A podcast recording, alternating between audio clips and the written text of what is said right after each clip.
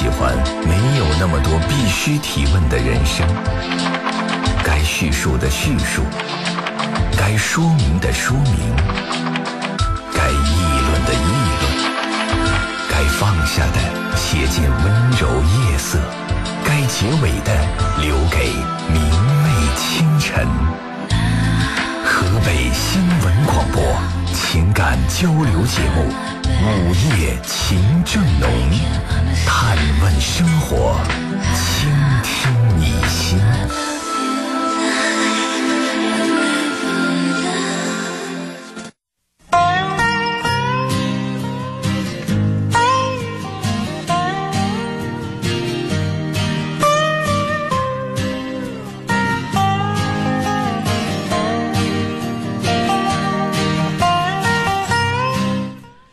收音机前亲爱的听众朋友们，大家晚上好，欢迎您在这个时间继续选择收听 F M 一零四三 河北新闻广播，这里是午夜情正浓，我是今晚的主持人陈露，非常高兴通过话筒和大家共同来分享一个小时三十分钟比较长的与情感有关的时光。如果你在情感生活当中，无论是工作中遇到的，也无论是生活当中所碰到的，呃，无论是亲情、友情或爱情方面的，只要你信任我，愿意和我来说一说，现在就可以拨打直播间的热线电话了，九六一零四三， 九六一零四三。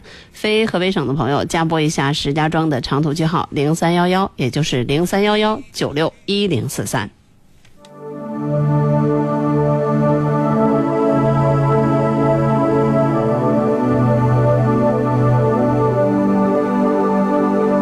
当你在穿山越岭的另一边，我在孤独的路上没有尽头。一辈子有多少的来不及发现，已经失去最重要的东西，恍然大悟早已远去。为何总是在犯错之后才肯相信错的是自己？他们说这就是人生，试着体会，试着忍住眼泪，还是躲不开应该有的情绪。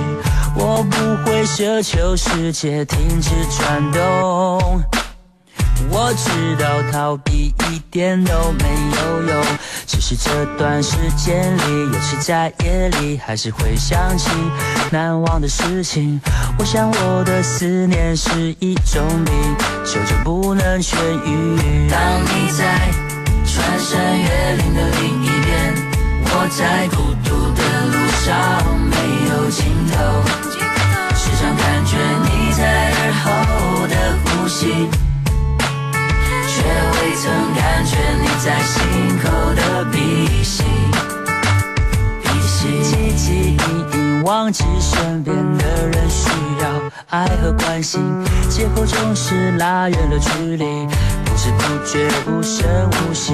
我们总是在抱怨事与愿违，却不愿意回头看看自己，想想自己到底做了什么蠢事情。也许是上帝给我一个失恋，只是这伤口需要花点时间，只是会想念过去的一切，那些人事物会离我远去，而我们终究也会远离，变成回忆。当你在穿山越岭的另一边，我在孤独的路上没有尽头，时常感觉你在耳后的呼吸，却未曾感觉你在心口的鼻息。哦，思念是一种病，哦，思念是一种病，一种病。多久没有说我爱你，多久没有拥抱你所爱的人？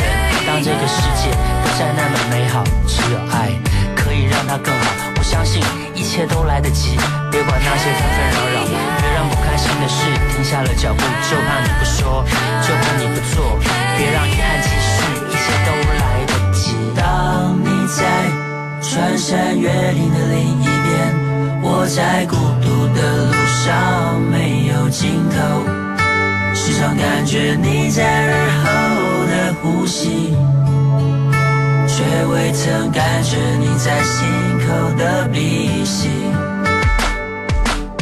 当你在穿山越岭的另一边，我在孤独的路上没有尽头，时常感觉你在耳后的呼吸，却未曾感觉你在心口的鼻息。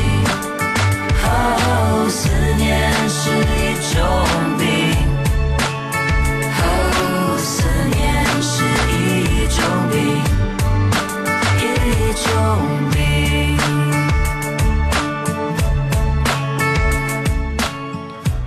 好，非常奢侈的听完了这首由张震岳所带来的《思念是一种病》。很多人都说这个这几天听不到我的节目哈，去台湾带队旅行去了，那可能过一段时间还要要走，所以珍惜我们彼此拥有的共同的时光。这里是午夜情正浓，我是今晚的主持人陈露。你好，这位朋友。哇，您在线上吗？那请我们的导播老师处理一下，也请这位听众呢，如果在的话可以重新打一下热线电话。记得在打通电台的热线电话的时候，大家不要使用耳机，也不要使用免提，不要使用蓝牙，身边尽量别有比较大的电子设备，这样的话会形成彼此的这个相互的消叫和声音上的影响。好了，说了这么多，我们希望今天晚上的节目能够满负荷工作，大家不用客气。呃，如果想关注我们的节目呢，既可以通过河北广播网、河北电台集通手机客户端同步关注收听节目直播，还有三个月之内的所有节目录音回放。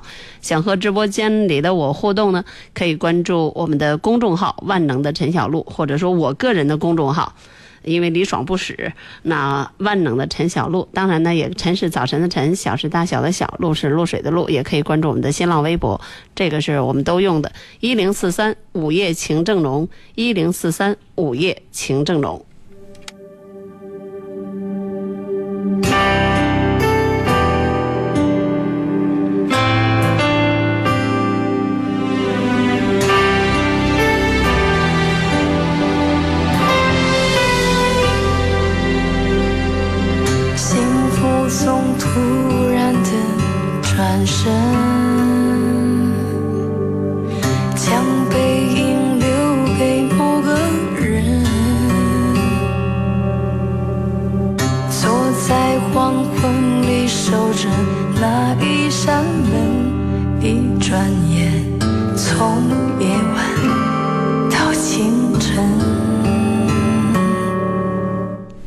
抓紧时间来接听第一位听友的热线。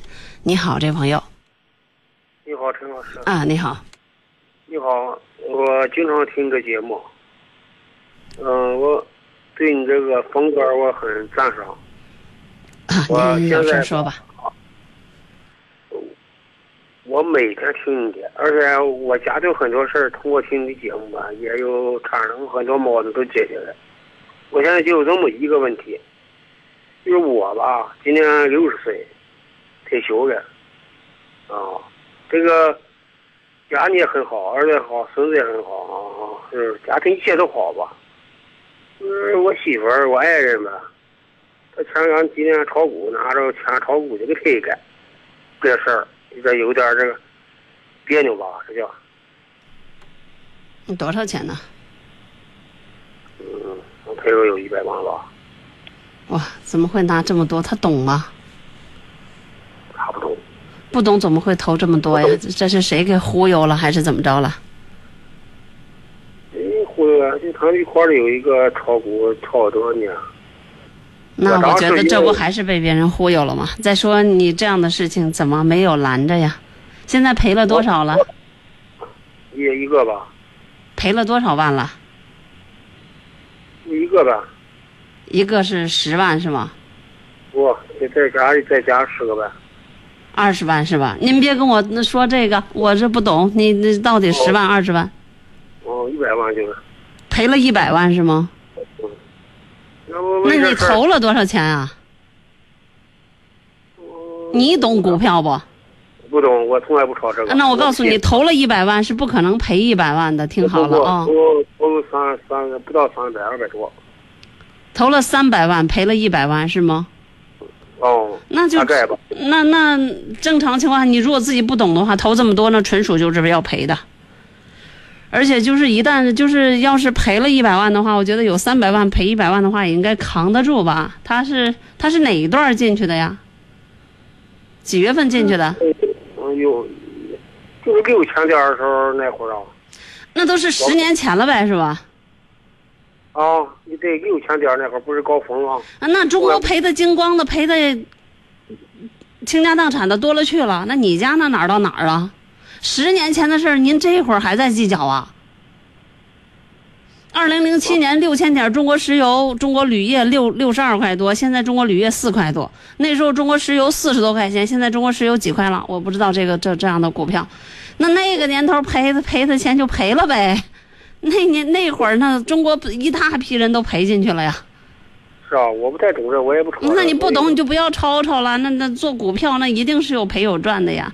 再说了，如果那个时候投进去的人，这十年应该应该解套了吧？去年这一年应该解了吧？您是不懂吧？我怀疑。五千点这不又高了三千点啊？我告诉你啊，股票不是赢在点上，是即使大盘跌，你个人的股票也是可以赚钱的。即使大盘涨，你个人的股票也是可以赔钱的。如果您要不懂的话，我们俩在这里谈毫无意义。我告诉你，我懂。他他怎么搞赔我不知道，他怎么搞赔？我问的他说，这有不到一百万将近吧？啊，那我觉得你要投三百万赔一百万不算多，不是。但是你要是自己不懂，敢扔进去三百万的话，那我觉得是被人忽悠了。那这个时候，如果自己一点都不懂的话，应该止损，把它直接清仓，拿二百万出来，那一百万打水漂，应该是这个样子的。我说清楚了没？哦。如果你自己一点都不懂，但是您听得出来您不懂，我怀疑您说的不是事实。正常情况下，如果十年前投进的三百万，在二零一五年度应该是解套了，明白吗？我不明白他。那你不明白您就别吵吵了，行吗？你这广东广东别扭吧，就是这这这些年。一个男子汉大丈夫，而且做投资的，就是不投股票的。你知道这么多年那些炒房、炒炒赔的，呃，咱就说吧，听您是保定人，你说保定人在前两年京津冀一体化、什么奥运、什么板块的时候，那会儿买房子的人到现在有套住的有多少？你知道吗？不知道，我就是我也我也不干。你不懂就不要就不要瞎吵吵，就不要闹别扭了。你要懂啊，你能指手画脚或怎么样可以。你不懂的话，这个东西股票这个，因为它作为投资市场，它是有股有有跌有涨的，有赔有赚的。它不会像您所说的一百万进去，一百万一百万溜光出来，不会。那那得多倒霉呀、啊！那股票清盘了。现在陈老师就有这么个问题，我现在吧也不说这个事儿了，就说。现在有点别扭，别你关键是我，他这我这个问题我不让他那个这么去做，他说对吧？他挡不住我，关键是。但是他也他初衷也是好的呀，也是为了挣钱，他不是为了赔钱进去的吧？那我觉得大家有事情要一起扛，任何一个做股票的人都应该是想着投资做挣大挣大钱的，那他的初衷应该是好的。就是专业做股票那种人，人家会挣。哎，他又不懂这个，我说弄这个你。我不是专业做股票的，那我告诉你，我在股票上是赚钱的。我我也不太懂，我也不什么懂什么指数乱七八糟的，我也完全凭感觉。我炒，我赚，我不我一点没学过，我连本书都不会看，我连什么上哦沪指深指我都不知道，我也不关心什么点。这些事情在十年前投资做股票那一批人，不是您一家，很多很多的人都那个时候扛了庄，就是怎么怎么说叫拔了庄子，呃，成为了炮灰。那我觉得，因为这一点上，作为投资，它是有一个美好的初衷，都是为了赚钱。那我们中国的股市是可能确实是有一些问题，但是呢，这个时候赔了就是赔了，哪有说？你做投资就是举倒打一个例子，我不认为您做什么事情就没有做错的时候，对吧？我不认为您这一辈子什么错事没做过，那就那就过不去了吗？反正这我我不买彩票，我也不不不玩股票，我不会这个。我也不你不能说你不理财不投资，别人理财和投资就不对。您得改改变这个观，就像你不旅游，你整天抱着钱过，和我整天出去旅游，你就说我败家，这是一样的道理，对吧？对。所以你不懂的东西，你就尽量的不要过多的去参与。你想，你的老婆现在心情好受吗？她一定来讲，这一百万对于她来说，可能夜夜都睡不着觉。你别说她投一百万，我我赔一万我还睡不着觉，我还肝疼骨骨头疼，这呃这个心跳加快呢，对吧？所以她承受的压力一定是，她肯定也是不愿意赔钱，但这事儿就是这样，股市就是这么无情。今天你可能还是百万富翁，明天你可能负债累累，对吧？所以这两口子过日子有什么事儿得一起扛，不能这事儿过不去。再说既然有三百万还有二百万，也也也够了吧，够花吧，我觉得呢。反正我要有二百万，我觉得我可有钱了。吃饭是没问题，关键是我当初我不让他去干这个。你不让做的事儿，并不一定是对的。你要知道，在那个时候，有的人他也是赚钱的，明白吧？我再度强调一点，就是说他也是进去想赚钱的，没有说进去要赔钱。您必须理解这一点，明白吗？明白。他没有说上里头去捐款去了吧？你要说这个捐款可以，他上里边他是想赚钱的，就像那些炒楼的人，他也是想赚的。但是你知道现在温州很多的炒房团根本就炒不炒不动了，他高额的利息早高额的贷款早把他给弄死了，对吧？嗯。哦，陈老师，我再麻烦一下，我问一下，你不就一个事儿吗？哦，现在不像这个事儿应该怎么办？应该是说不干了，还是说怎么这么待着？我不太懂这个呀。你不懂就不要吵吵。那作为他来讲，那如果他，我我我是我，那如果要交流，你可能也不太懂。那我的宗旨是不割肉，等着，因为这股票差不多十年八年一轮回，它一定会涨起来。你如果是闲钱，你又不是贷款，你又不是卖房子卖地，然后这些钱又不是救命钱，那我认为应该是不割肉留着，因为股票有回转的时候，好吧？哦哦。但是说，如果你另外现在割肉肯定不是好的时期啊。那前一段时间呢，股票很好的时候，那个时候应该割，那也就是保住既有的利益，比如说三百万，那还剩二百万或二百一十万，那那就把这些清盘，直接再也不玩了，就算了。啊，我说的那个赔几十万，我说你之后买个德给他的。他不干，嗯，因为谁都会心疼啊。那反正你反正是两条道，一条就是说你们认了，那我认为现在应该是把它清盘，然后好好的来享受生活。那你你现在要问我，我直接告诉他就应该是割肉。但是任何一个做股票的人，你比如说我，你让我割肉，我肯定是不割的，因为这个钱可能我用不着，在哪都是投资，在那搁着也无妨了。你拿出这钱要干嘛？买房买地还是环球环游世界去？拿出来干啥？我我不缺房，我也不缺地啊！我我不缺房，我是给人啊。对啊，这拿出你那些钱，你又没处搁，你就在那里边搁着呗。你又不拿出来干嘛花？我不花。你要拿出来买航空母舰去，你就让他搁了，好吧？不，不是这意思。我就说这个赔个，你不如搁银行存着呢。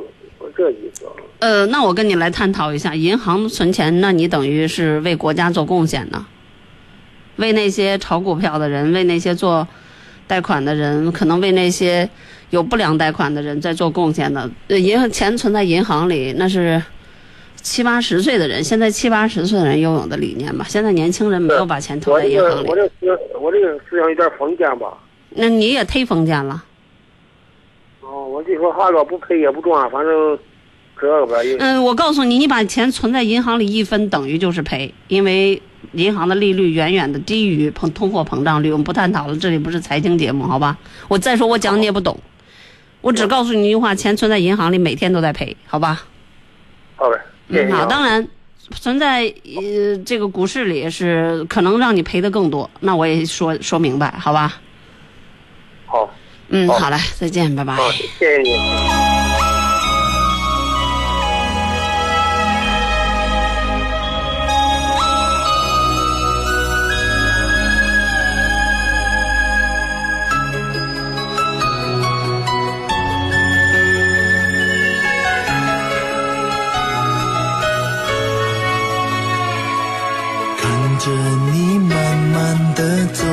身旁，眼神中透露着一丝感伤。当天色渐亮，却泪眼相望，我的错无可原谅。我和你走过的每个地方，都变成捆绑我记忆的墙。处躲藏，这幕戏如何收场？我穿穿穿穿透了思念情网，却找不到地久天长。对我说的谎总和别人一样，谁欠喜欢如何计算？你好，这位朋友。哎，你好。嗯，你好。呃，你你好，你听听听到了吗？我听得很清楚。哦，哈哈呃呃，我我有一个孙子啊，那个，呃，两两周零七个月了。我跟你说一下，但是我你这个节目嘛，这这就是说我是不是跟你说有那个这个呃正确？呃，他那个就是两两周零七个月了，呃，他这个，呃，这个孩子嘛，就是说那个，好好动，脾气不好。不好意思，我不是医生啊。我这也而且这而且这里也不是育儿节目。啊，我听你这么多了啊，我感觉你这个知识面特别广。我我我听到你的这个这个说话这个这个知识面了，确实是啊。我大新人来说，小男孩小女孩啊，佩服啊，小男孩。那我认为好动是对的呀。脾气也不好。脾气不好，那你们家里一定有人有脾气啊。对，这也是，也也是。这个这个，从这个角度来讲，我告诉你，百分之一百八的你们家里人有脾气，有大喊大叫、说话吵吵嚷嚷的。啊，就是说你你你给我指导一下，我看我以后就是。你们家的人都变成斯斯文文的。嗯，这他要听外面的，就是这这别人这这呃说。因为外面的人相对来讲还算是谦恭，还算是客气，还算是有知识，还算是有文化。还算是多多少少彼此讲究一点处呃交往的方式，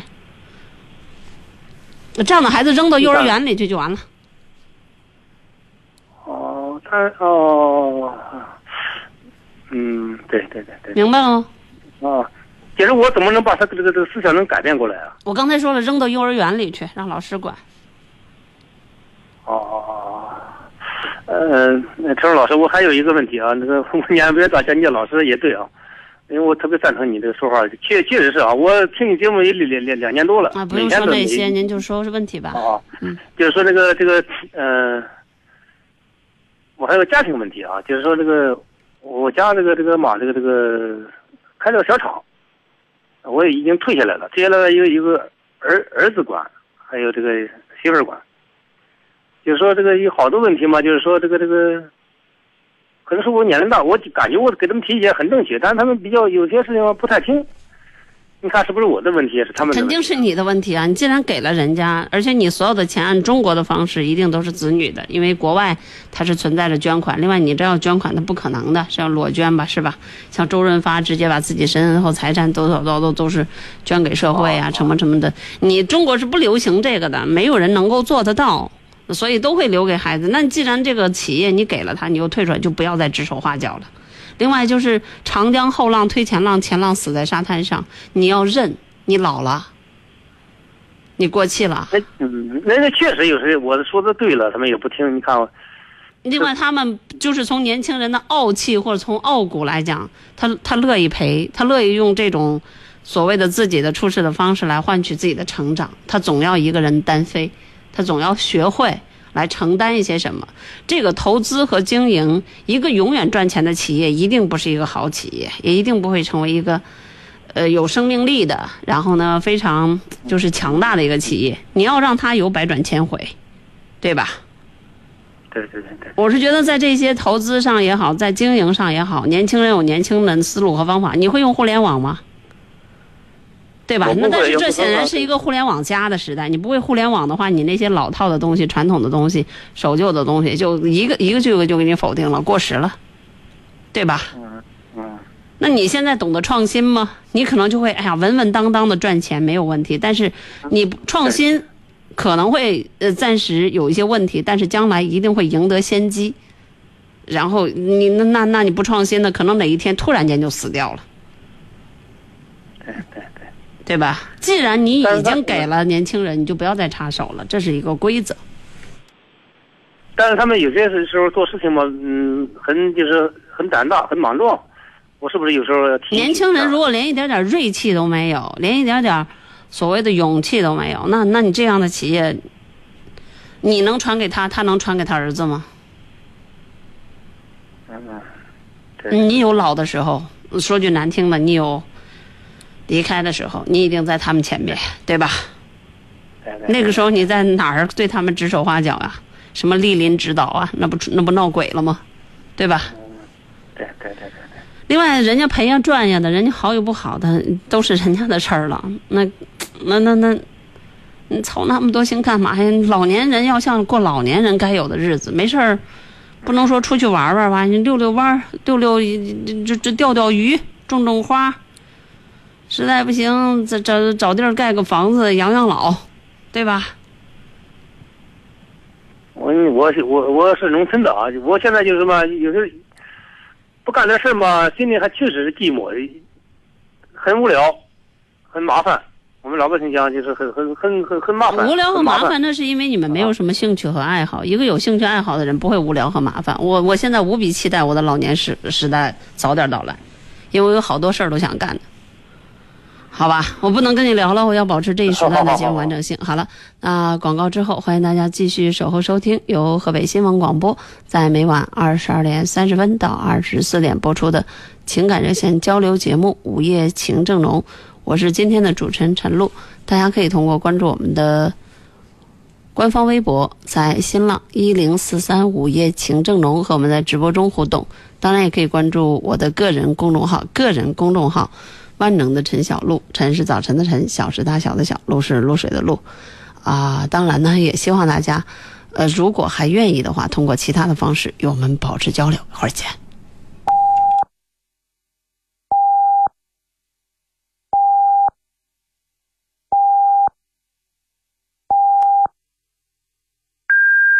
北京时间二十三点整。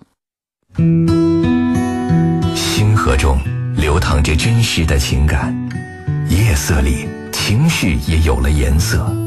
午夜时分，那些感情的心事细细密密，那些真诚的坦率的交流，总有一句说到你心里。夜已深，情正浓。每晚二十三点，河北新闻广播午夜情正浓，欢迎继续收听。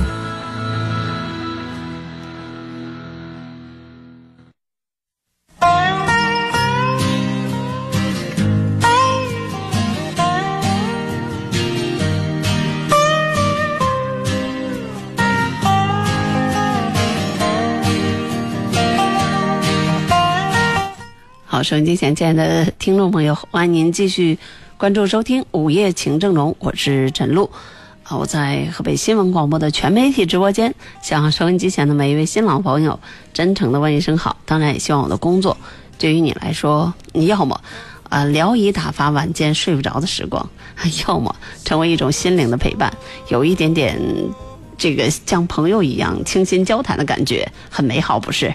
另外呢，要么就是有一定的功能性，对于你来说呢，我能够帮你解答一些情感上的困惑。别客气，我们直播间的热线九六一零四三九六一零四三，非河北省的朋友加拨一下石家庄的长途区号零三幺幺。请用心倾听，山谷里有你的温室，快飞上夜空。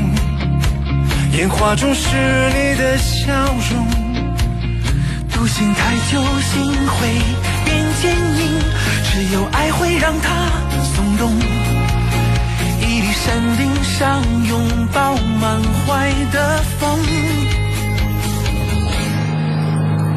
冰封世界里万物苏醒，穿过天边金色飞回城区，来吧和我去飞行，让我们握紧双手，昂首挺胸，睁开眼看光明。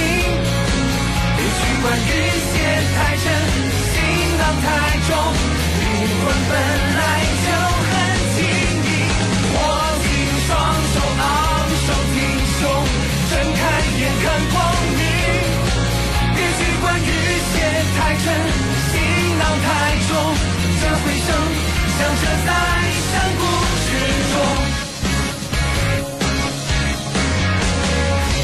请用心倾听，山谷里有你的回声。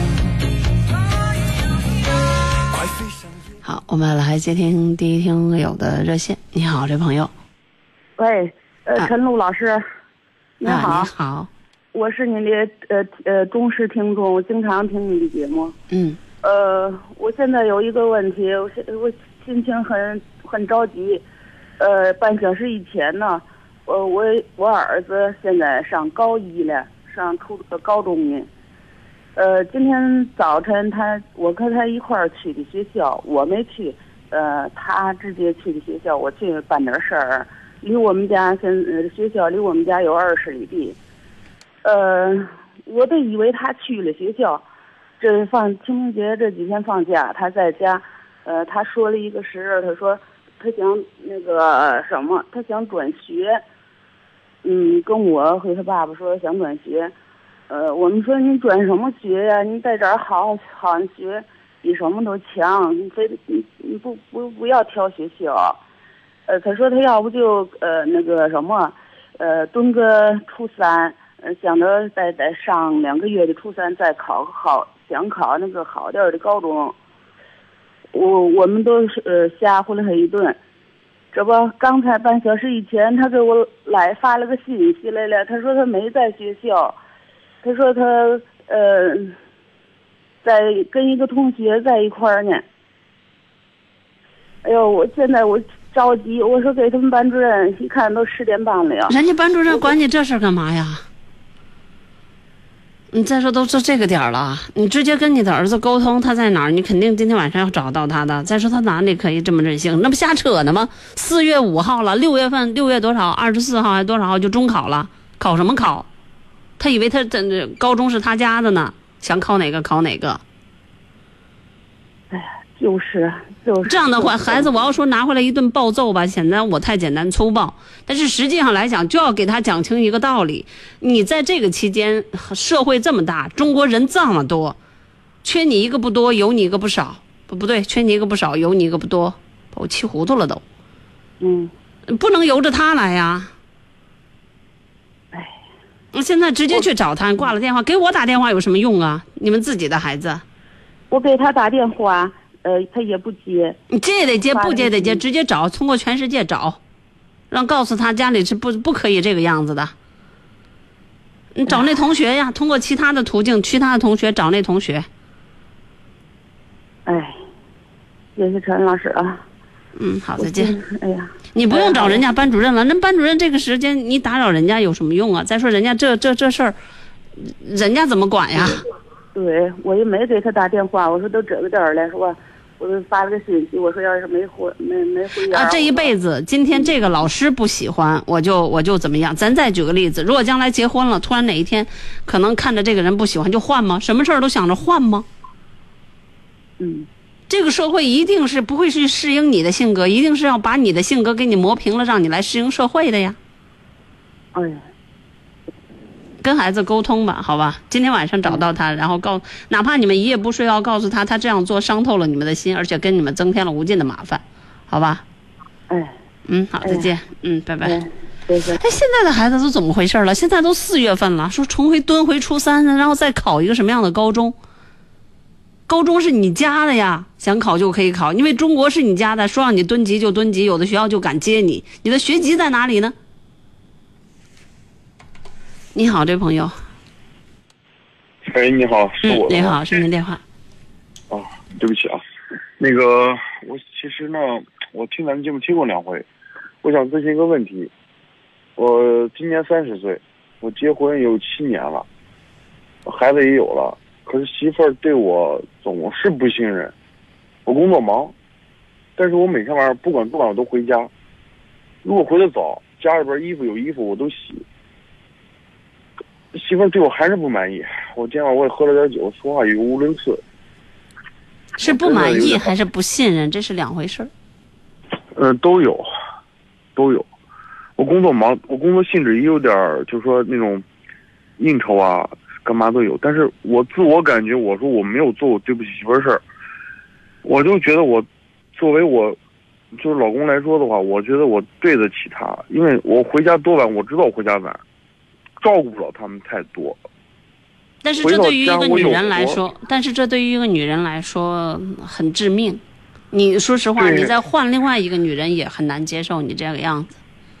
可是我觉得我我如果说我回家多晚，我就觉得我说我在外边累一天了，回家能换个笑脸真的挺好。不可以的，我不我作为一个女性节目主持人，我要告诉你，如果你天天回家很晚，或者说你一周五天回家很晚的话，没有人会高兴的。换任何一个女人，没有人会，除非她不爱你，放心好了。你你不回来才好呢。如果一个人不爱你，你不回来才好呢。你只要给我钱，我自己乐意干嘛干嘛，说不定我在外边还找一个。我就告我作为一个女性节目主持人，我就这样告诉你，你信也得信，不信也得信。你这这这换了这个媳妇儿，你再换一个，如果你还是这个样子，你给她多少，还是那句话，除非她不爱你，她会很高兴。你不回来才好呢，你至少天天在外边。小三儿不都是这样的吗？对吧？你爱回来不回来？嗯，对。但是作为一个男人来说，你。你可能作为女主持人，但是你不了解男人那种世界，你真的不了解。拼搏一天，谁的身边还没几个男人啊？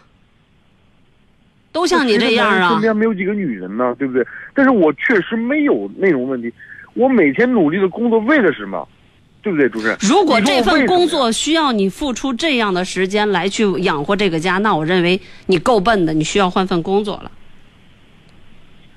如果一个男人养家糊口，需要挑灯拔蜡的。起早贪黑的，喝的肝肠寸断的，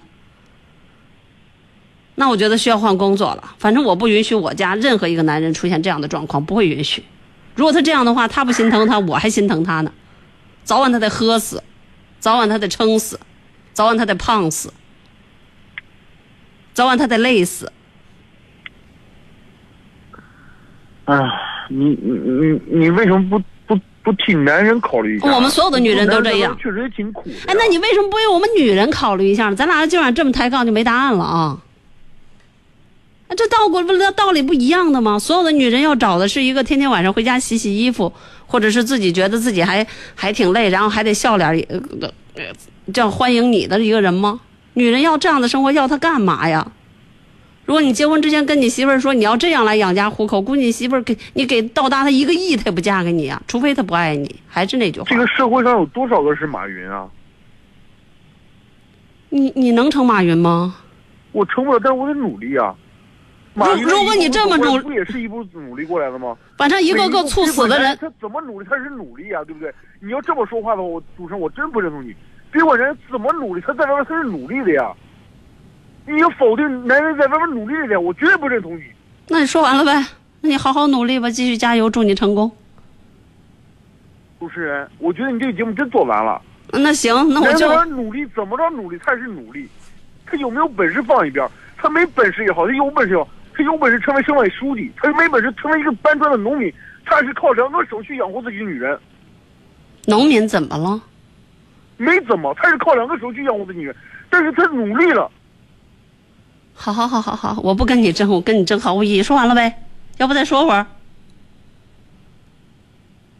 你再说会儿，让天底下所有的女人都听听你的辛苦。真没意思，跟你说真没意思了。那你挂吧，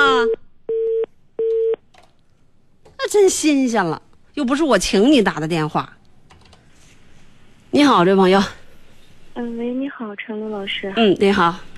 那个，我是一个学生，高二的学生。啊、哦，你好。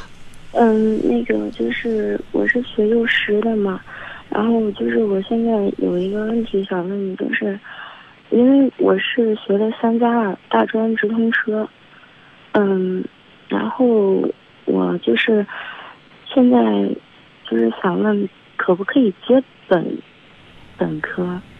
这个我还真不知道。嗯、你是初中考的高中是吧？嗯，不，我现在是高二，然后不是就是初中毕业考的幼师，也就是幼师相当于高中呗，对吧？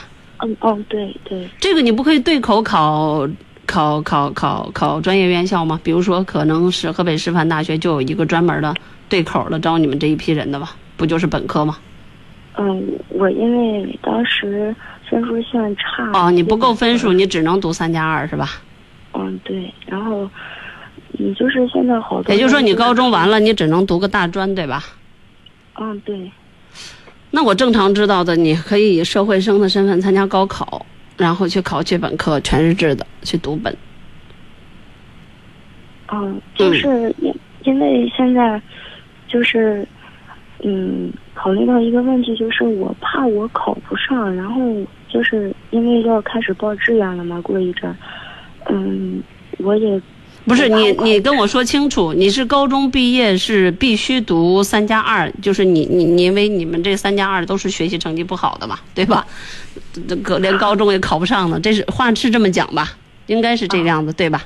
包括我的家人当中也有读三加二的，我知道他学习有多差，那那就是说他他可能将来就是要要读这个，呃，这一路就是这个学历了，然后呢？呃，将来读一个类似于自考、成人高考、哦、网络教育等等的本科，要想获得全日制的这种，就像我刚才说的，这个特别特别难，因为那个是对口院校，是同是对你高中毕业然后有学籍的人来招考的。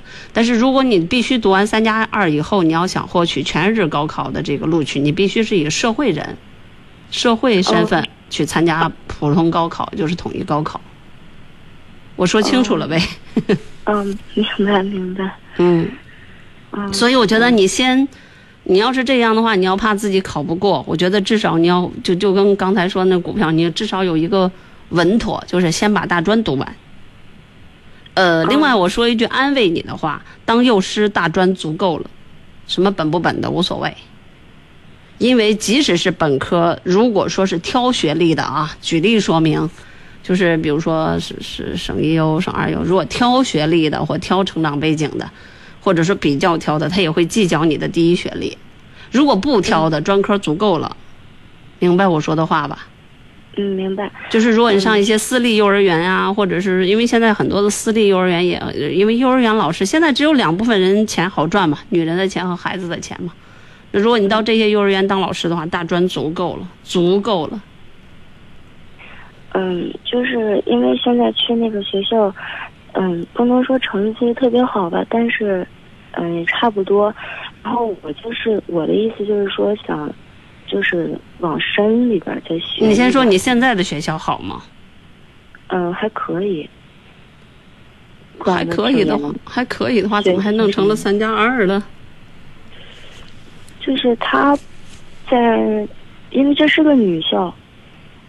全部都是女的嘛，她管的也挺严的，然后学习什么方面管的是个老牌的学，是个老牌的学校嘛，比如说什么什么什么幼儿师范学校，是是哦，老牌的学校，你有老牌的学校名气在外边，比如说承德幼儿师范学校，现在好像并入了民族师专，如果它是老牌的话，那你一说你是那个学校毕业的，你大专足够使了，你如果你实在要考，那你就必须努力学，那就是将来。将来去去去考全日制本科，嗯，否则的话就成为了那一种，就是考个成人高考和自考，你只有那种途径。你是想着大专毕业以后再专接本是吗？嗯，对，然后就是直接接是吗？你们学校有本科部吗？你这个学校，比如说承德幼儿师范学校，我大致知道的好像是并入了。承德民族师范学院现在叫啥了？我不太清楚。就是如果他有本科部的话，可能会有一些相关政策。你这方面做了了解没？因为现在还没说要直接去哪儿上呢。然后，嗯，跟我们班主任什么的也沟通了一下。然后班主任说，好像没有直接就是接本。对。你要是说你的学校里没有本科部，比如说你不你你虽然作为一个老牌学校，但是你的学历就是到了专接本大专为止了，而且还是三加二的，那你就接不上，你只能自己考。哦，行，只能自己考。你要是有本科部的，他可能有的地方三加二，你比如说保定可能有一批。那种过去的什么职工什么学校，最后都招了一批三加二的，这这什么电力系统的好多的那个三加二，到那以后他就为止了，他上不去了，他学校里只能到社会上去考去了。我不知道你所在的学校是石家庄呢还是下面哪个城市的？会是保定的。果然了。哎呦，哭死我。你这学校到哪？学校有本科部吗？我好像大概能知道了。嗯、呃，好像没有本科部。那你就得考了。嗯，行行吧，因为因为国家很少有针对于大专的，因为你要是高中的，国家有针对于高中的对口院校，直接你有高中学历、哦、一考就能考走了。哎，你要那么着呢，你就是放弃，你又怕你考不上是吧？所以说求职，好好学呗，那个很好考，考个二百来分就能就能考上。对口院校招生分很低的，对口院校。因为我现在如果我要是考那个嗯就是像您刚才说的那些考试，对口对我是可以考上。那你就、嗯、你就放弃了二就可以了，就是三加二，直接以高中毕业生的这个权利这个这个学历来考就可以，就是三年高中三年毕业以后直接考试。对对对，直接参加高考。嗯，那个对口应该有一些院校在招，你这个去问一下老师、嗯、我能理解的是这些了。好的，但不过你那个学费呀、啊、你的学籍什么的，可能学校方面需要配合一下。你们学校以前有这样的吗？比如说不读那二了，我要人生逆袭，我要刷新自己的身份。有不读的，就是彻底的不读了。你要是真的想那么学，我也建议你彻底的不读。你不高二吗？嗯，彻底的不读，去参加高考。高考就像你稍微有这么点上进心，考个专科，小飘飘，小飘飘。嗯，你初中学习得有多差呀？你这，你告诉你告诉我，你中考考多分行吗？四呃五百多。多少？四呃快五百。那你干嘛上个三加二啊？上个普高不就行吗？最破的普高也行啊。因为当时是因为我怕我那点分本来就不高，然后我怕上那个是普高什么的跟不上。你咋那傻呀？然后我又因为我有特长，然后我就去了。你要有特长，你上个普通的高中，你再考个艺考生，考个什么舞蹈啊、音乐呀，那上个大专、啊、好低好低的分就能上。我这次去台湾，台湾十五分就能上大学，高考。一个台东县有二十一所大学，这大学就是全民教育。也是趁他们讲话了，那个导游跟我们说，你把名字填了，你把自己的什么什么信息填了，就给你五分，然后你打满了几个卷子，够十五分就能有大学录取你。那你要知道，我们国家也在这朝这个路上不断的前进，就是你像你有有有特长，你直接上个烂兮兮的普高，然后再走一下艺考，就能上个大专，真的是很小飘飘了。上个本三也差不离儿，只不过好本三赖本三呗。嗯。哦，行行了，我们现在就不迷茫了啊！你这样的事情，你直接问老师去，就是问问你们学校的老师。我认为，如果你有这个上进心的话，你真的是随意可以插班一个普通的高这个高中学校。然后去你再有特长走一个艺考的路线，然后上个大专。哎呀，你想上本科是吧？那你得好好的学学文化课，然后本科因为还是有点难度的，本科的什么那个那个艺考的本科怎么也得考个二二百不二百来分就可以，二百来分二百来分文化课。嗯，你好好扫听扫听，好吧？高二还来得及，不过你早怎么不弄啊？我选错了啊！选错了，嗯，开始就想错了。哎，如果实在不行的话，你就把这条道走完，然后真的是大专足够了。你要想提高自己的个人素养啊什么的，这这个将来再考个相对的好的学校进修一下就完了，全日脱产进修一下，好吧？嗯，嗯，那这样，嗯，好的，这样不客气，拜拜。这两个电话形成鲜明对比。你好，这朋友。哎，姐，你好，我有一个感情问题想要咨询你一下。嗯，怎么了？嗯，就是，嗯、呃，去年十月一的时候，就是我跟我一个，啊、呃，谈了两年多的男朋友分手了，然后认识一个，嗯、呃，新的男生，然后就，啊、呃，认识了一个月，挺有好感的，然后我男朋友吧又把我追回来了，嗯、呃，然后我那会儿就是，然后就认识一个月那个男生对我也就是，啊、呃，不太坚决。跟我在一起吧，然后，嗯、呃，就现在那个男生又回来找我，然后我跟我男朋友也复合了，就是也现在一直在一起，啊、呃，有时候就感觉我男朋友，嗯，有时候也会嫌弃他吧，就感觉他给我的不是我想要的，嗯、呃，哎、呃，现在就是不知道，嗯，到底想跟谁在一起。你你多大了？我大大三了。那很有可能到最后你这两个都不选。嗯，大学里边的恋情谈来谈去，随着你年龄的成长，你可能会有很多的选择。嗯，不是大学的时候的恋情，不是非此即彼。你就是正常的谈谈谈，很正常的谈啊，就是不吵不闹的，就是他给的是你要的，到最后都不一定在一起。人生就是这么诡异，啊、就是嗯、呃，也没有想很远吧。就我们那个，你既然不想那么远，那你就另外你你不都谈了两年，你还不了解一个人吗？我了解呀、啊，就是那怎么他给的你还是不是你要的呢？嗯，就以前的时候吧，就觉得他那个。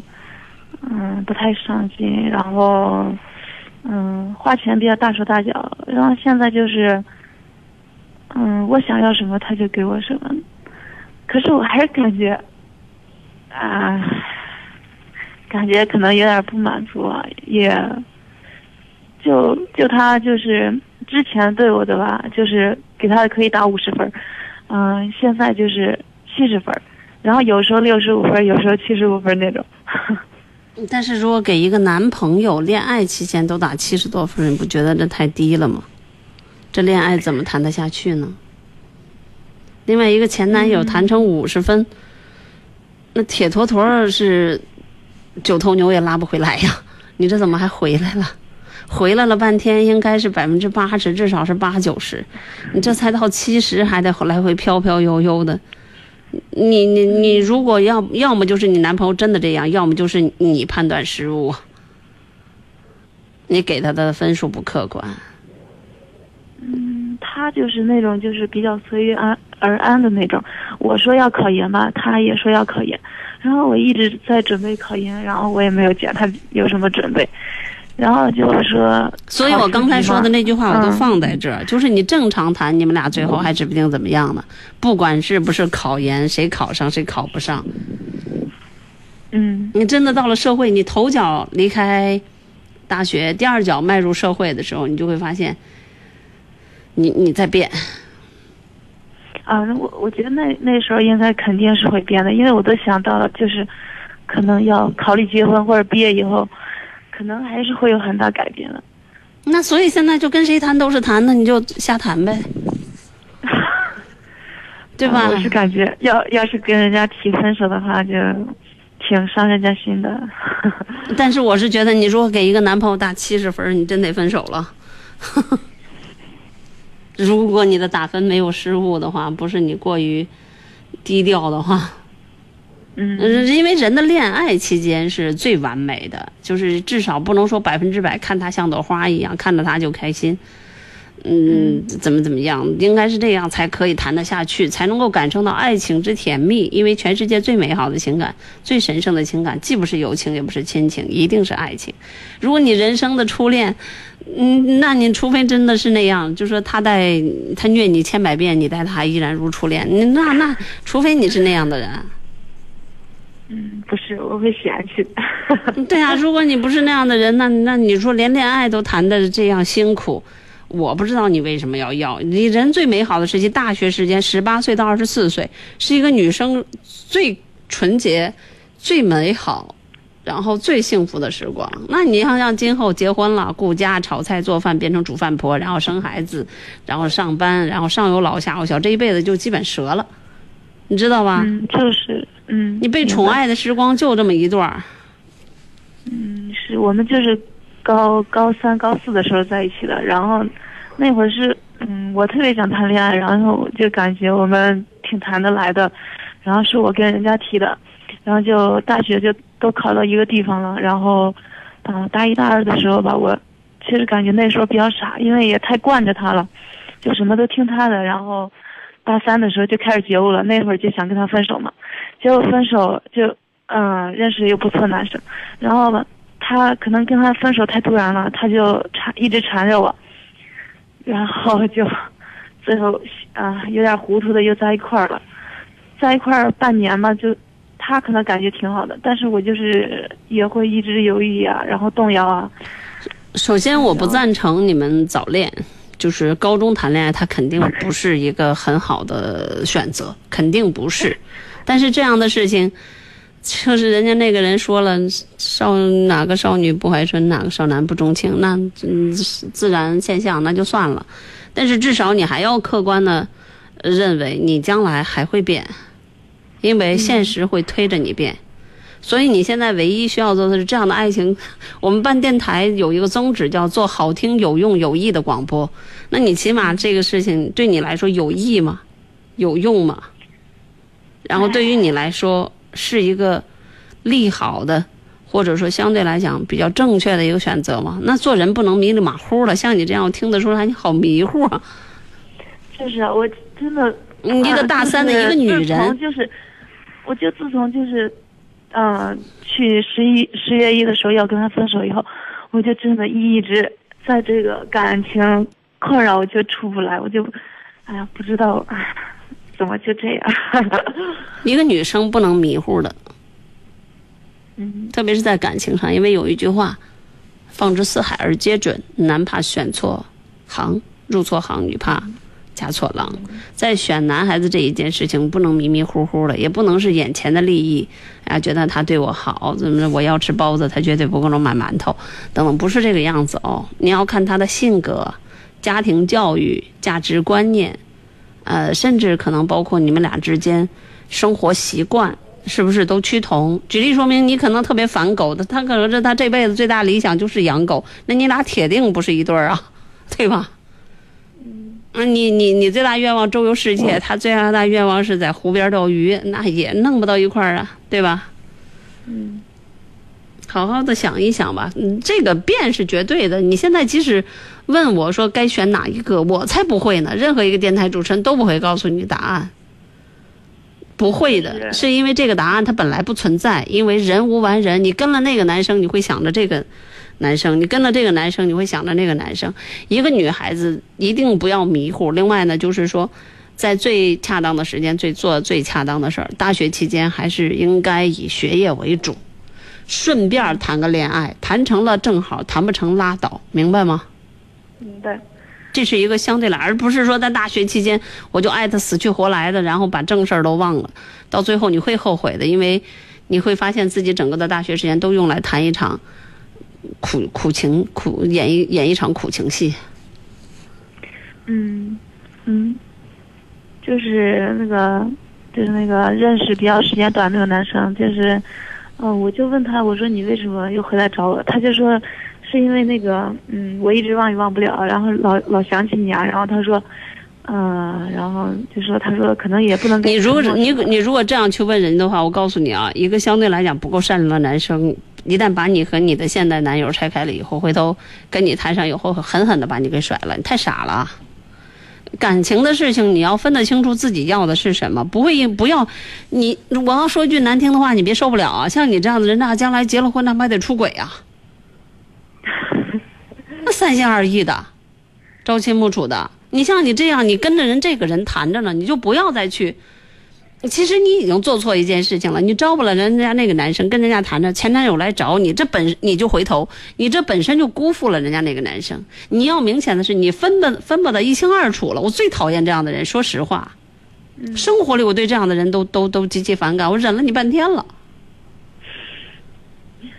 你知道吧？你要么跟这个人忍受他所有的不好，你要么跟那个人将来过成驴样马样葫芦瓢样，你认。这才是一个女孩子应该对待处事的态度。如果你说你在这里然后念他的不好，再想着别人，你将来结了婚，像你这样的基本上来讲可以归类在嗯没有安全系数的女人类里了。嗯，还有啥呀？那你那你说就啊、呃，人他总是有有那个优点，有有那个缺点吧。呃、那当然了。为什么？你这辈子你最后嫁的那个人，咱俩把话放在这儿，你最后嫁的那个人照样你看他一身毛病，保证保证。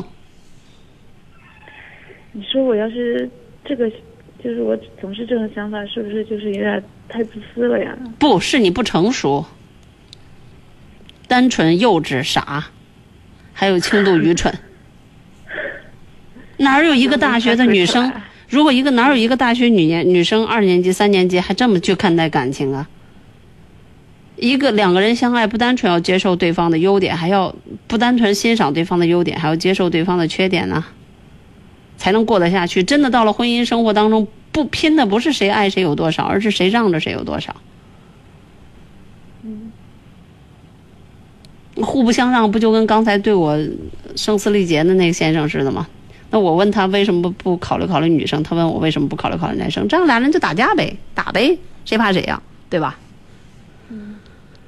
还有啥？我不跟你唠了，行吗？嗯，行。嗯，但愿你走出泥沼，好吧？沼泽，你该该该出来，赶紧出来啊！不出来会被溺死的。嗯，好，谢谢老师。嗯，好，再见。你好，这朋友。你好，这朋友，打通一线的这位朋友，请讲话了，不要听听，不要听收听装备了。呃，请讲话，五、四、三、二。哎，老师，哎，你是林川老师吗？啊、呃，我陈露，您要说您就抓点紧吧。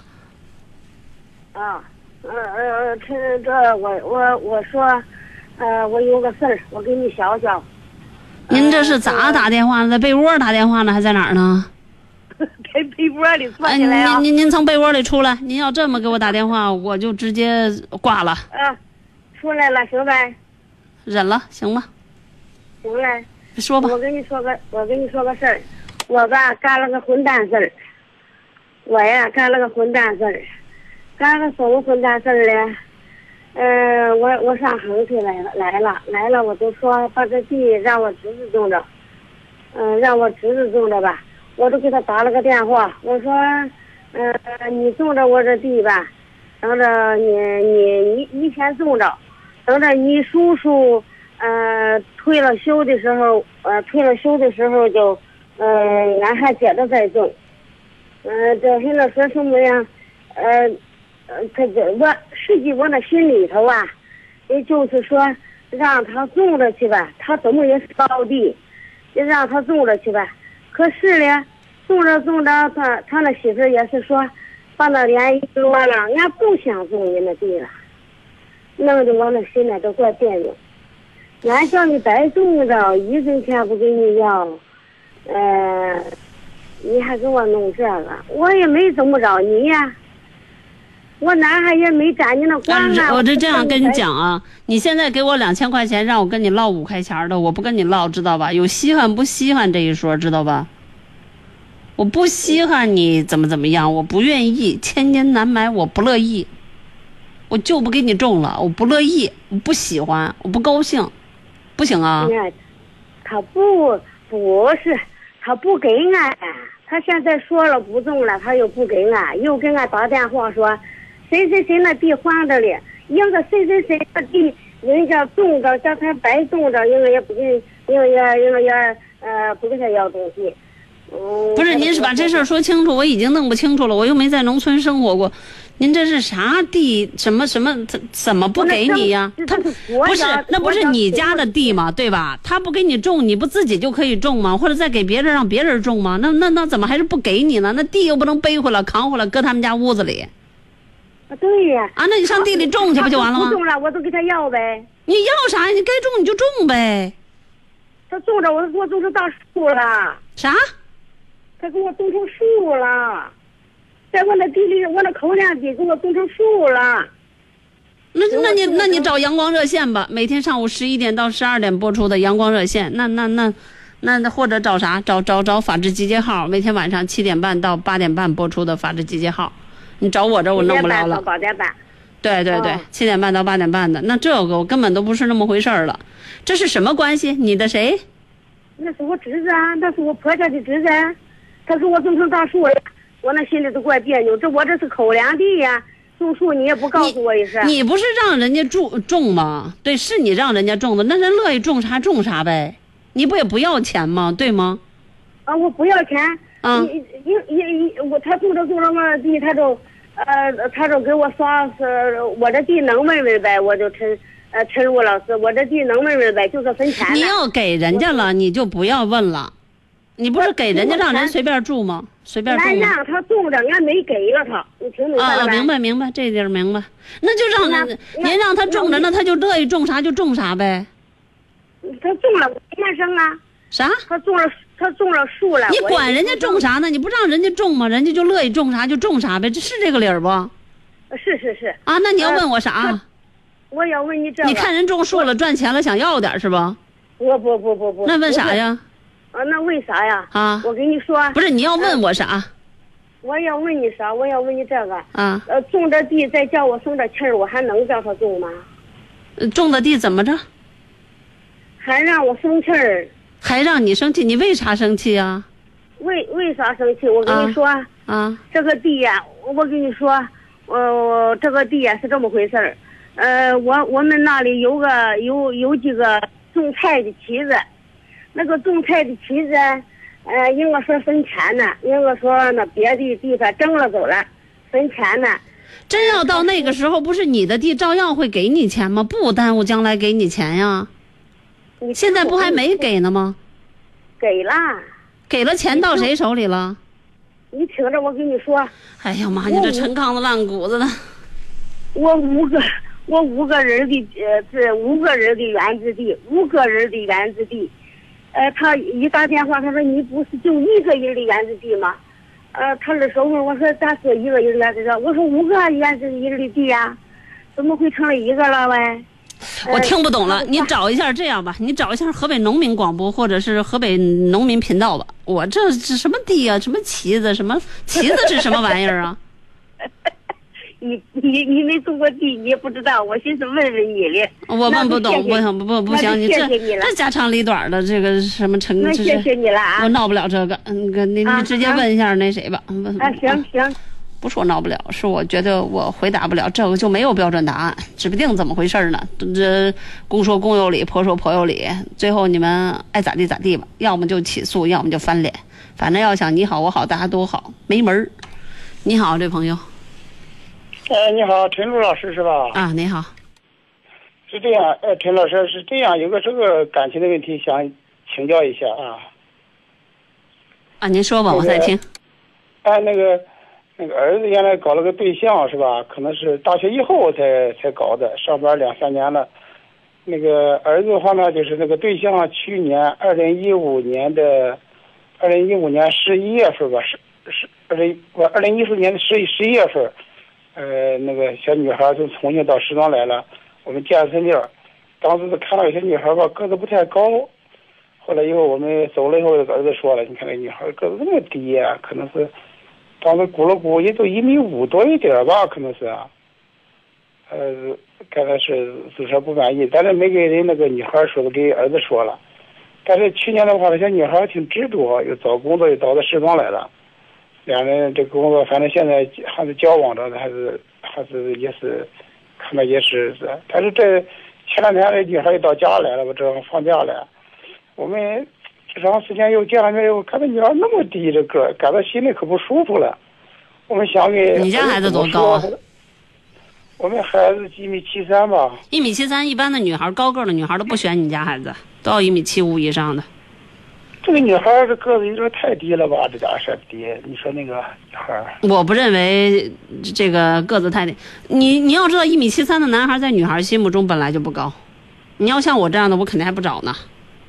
一米六五以上的女孩肯定不找一米七三的，除非那那那就跟你家孩子那那找这个两个人特别对路，日久生情的。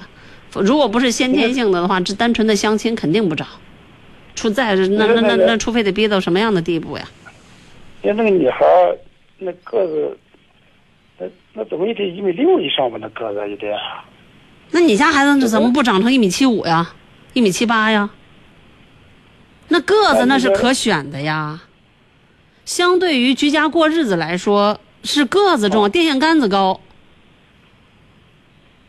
那是是性格脾气。整个个人素养重要呀，还是个子重要啊？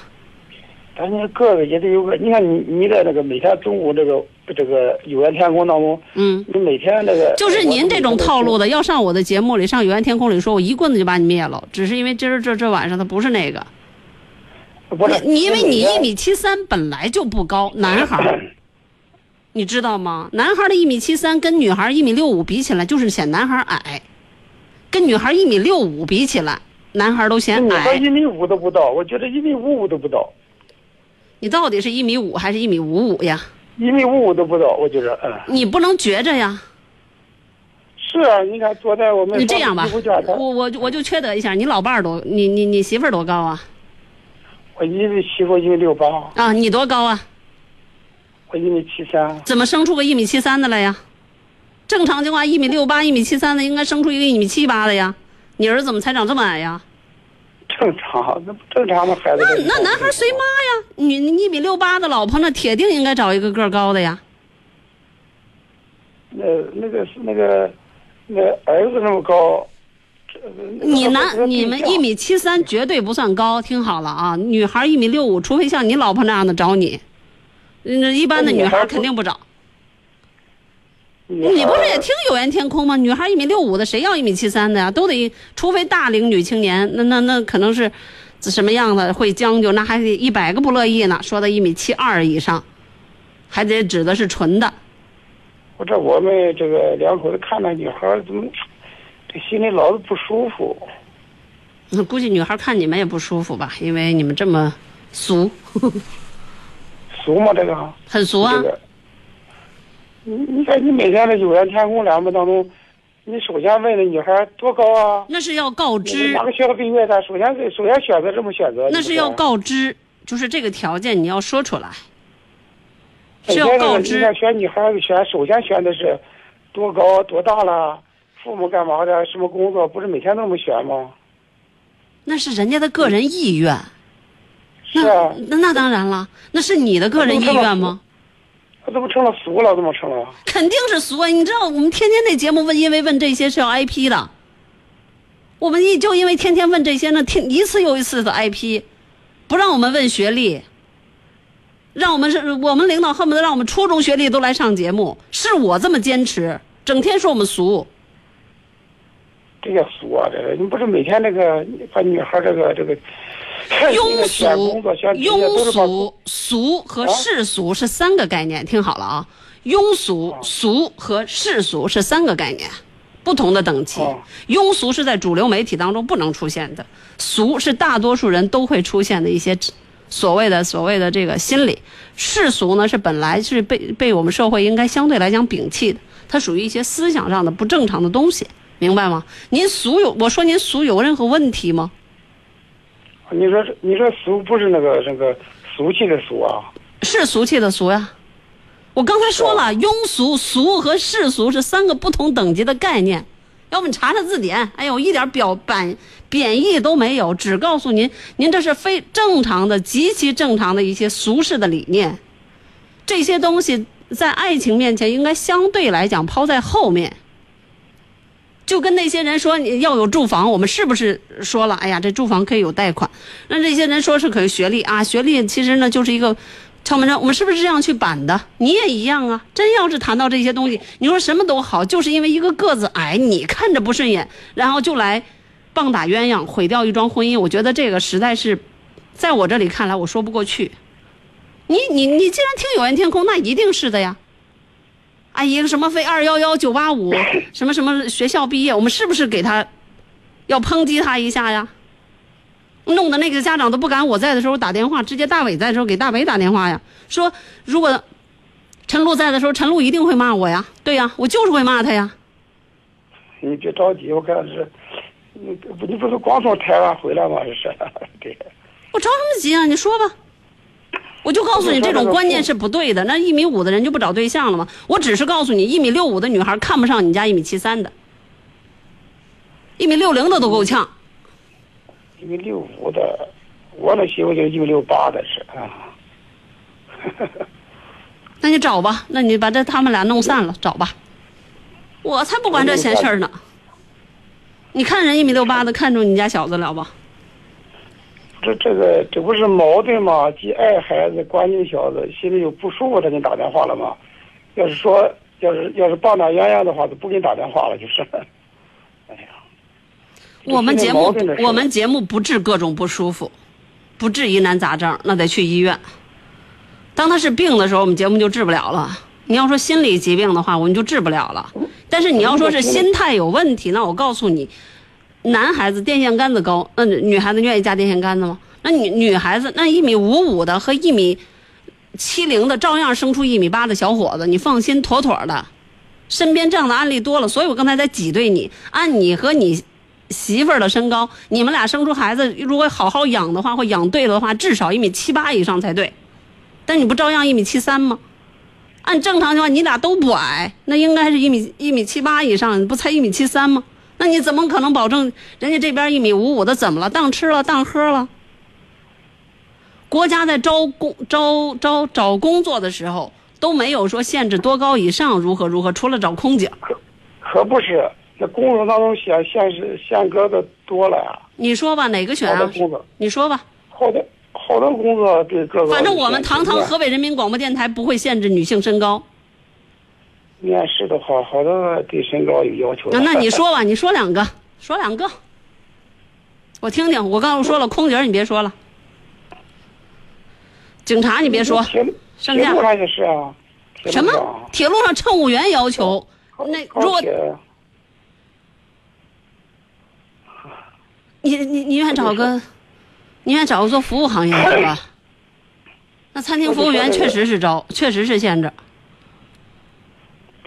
你找个做服务行业的、那个，我就说那个，所以我就说这个这个这个这个这个，人都说那个爹错错多少，你你错错一窝子吧，就是就是后代。哎，我怎么听着不是这一句话呢？都是说妈错错一个，爹错错一窝呢？你往谁身上栽呢？我跟你说是，哎，你按你们家的规律也是妈错错一个，爹错错一窝呀。我嘴还说不过你了，你嘴说过我了。但是按你们家的规律是妈搓搓一个，爹搓搓一窝呀，对吧？对吧？男的一米七三绝对算矮个，特别是在现代社会，小男孩一长都轻飘飘的一米八。那个，就说到这儿吧，反正我也说不过你。再说了，你这看不顺眼，那就看不顺眼呗。那我，但是我是我是觉得，又不是你找对象，你儿子找对象。再说了，两个人能处在一起，那指不定因为啥呢？你能人家人家将来不天天跟你在一块儿过？我你就一个儿子，不天天在一块儿过，怎么着？就一个儿子，不是俩儿子，就是一个孩子对。那要照这规律，你你这么看不上人家，然后还千万要要过，就千万让人一辈子不要知道。你要觉得保证自己不能一辈子让人知道你嫌弃人家个儿，最好给他俩戳不散了。捅散了。儿子说过这事，不是儿子跟你说过没说过，不知道。对，我们这里很少有年轻人打电话，都是一些事儿妈和事儿爹给我们打电话。我们这里年轻人很少打，因为现在年轻人都相对来讲，都都知道。适应社会潮流，都知道不断的刷新自己的价值观念，都知道哪些该舍，哪些该得。因为这个社会当中不能由着自己性子来，中国什么都缺，就不缺人。你放心，你们家男孩不要这一米五五或一米五零的女孩，他这辈子照样嫁。当然，同样的道理，你家儿子也照样娶。各有各的命吧，各有各的福分。你看收音机前所有的听众都给我发过来，娘搓搓一个，爹搓搓一窝，听好了啊。哦。哦，那那那那可能是我说的不对。铁听你说的不对，从小这句小理儿我都知道。你这个对，嗯、呃。我不跟你说这些事儿了。还有啥呀？那那就是这个事儿呗，就是说心里有疙瘩呗，老师。哎。完了呗。那就算了吧，好好好，嗯、好拜拜。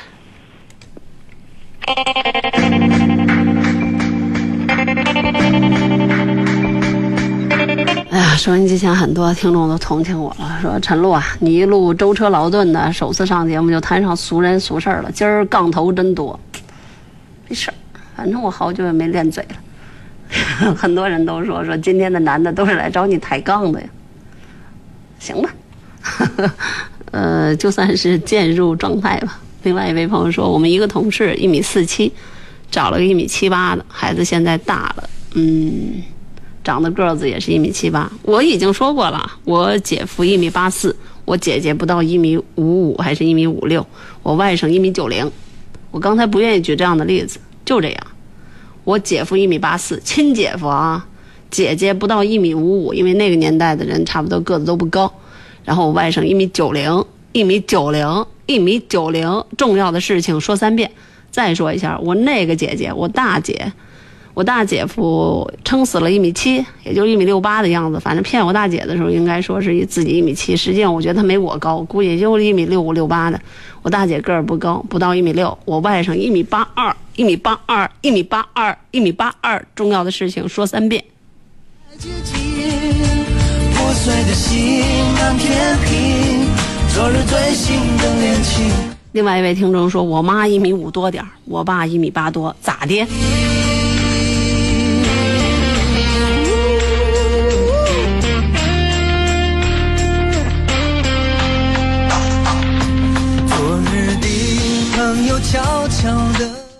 我真是听不惯这样的电话。如果说你儿子一米八三，嫌人家女孩一米五几，也可以。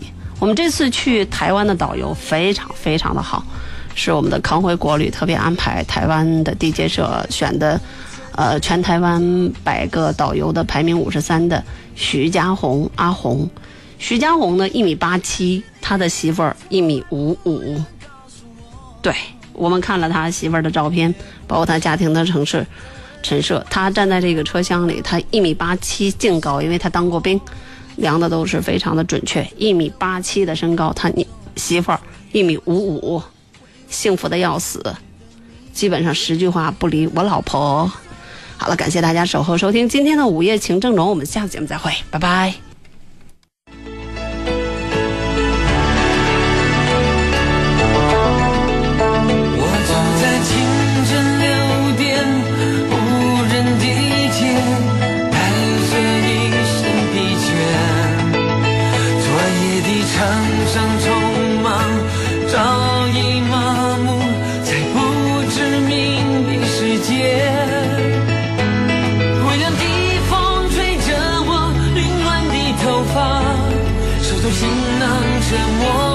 沉重的步伐，突然看见车站里熟悉的画面，装满游子的梦想，还有莫名的忧伤。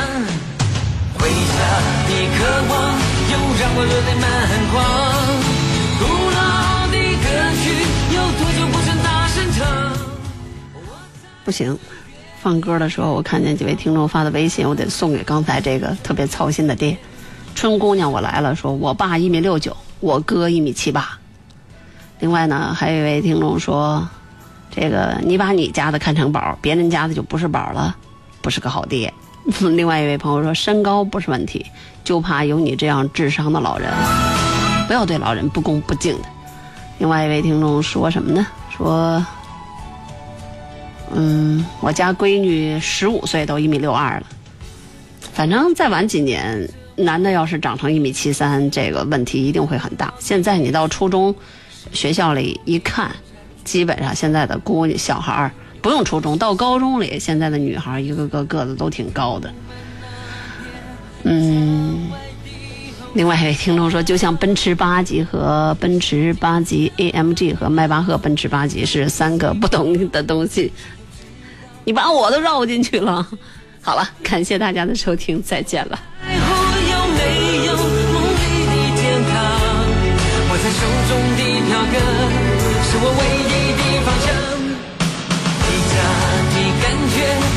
那不远的前方，古老的歌曲在唱着童年的梦想，走过的世界不管多辽阔，心中的思念还是相同的地方。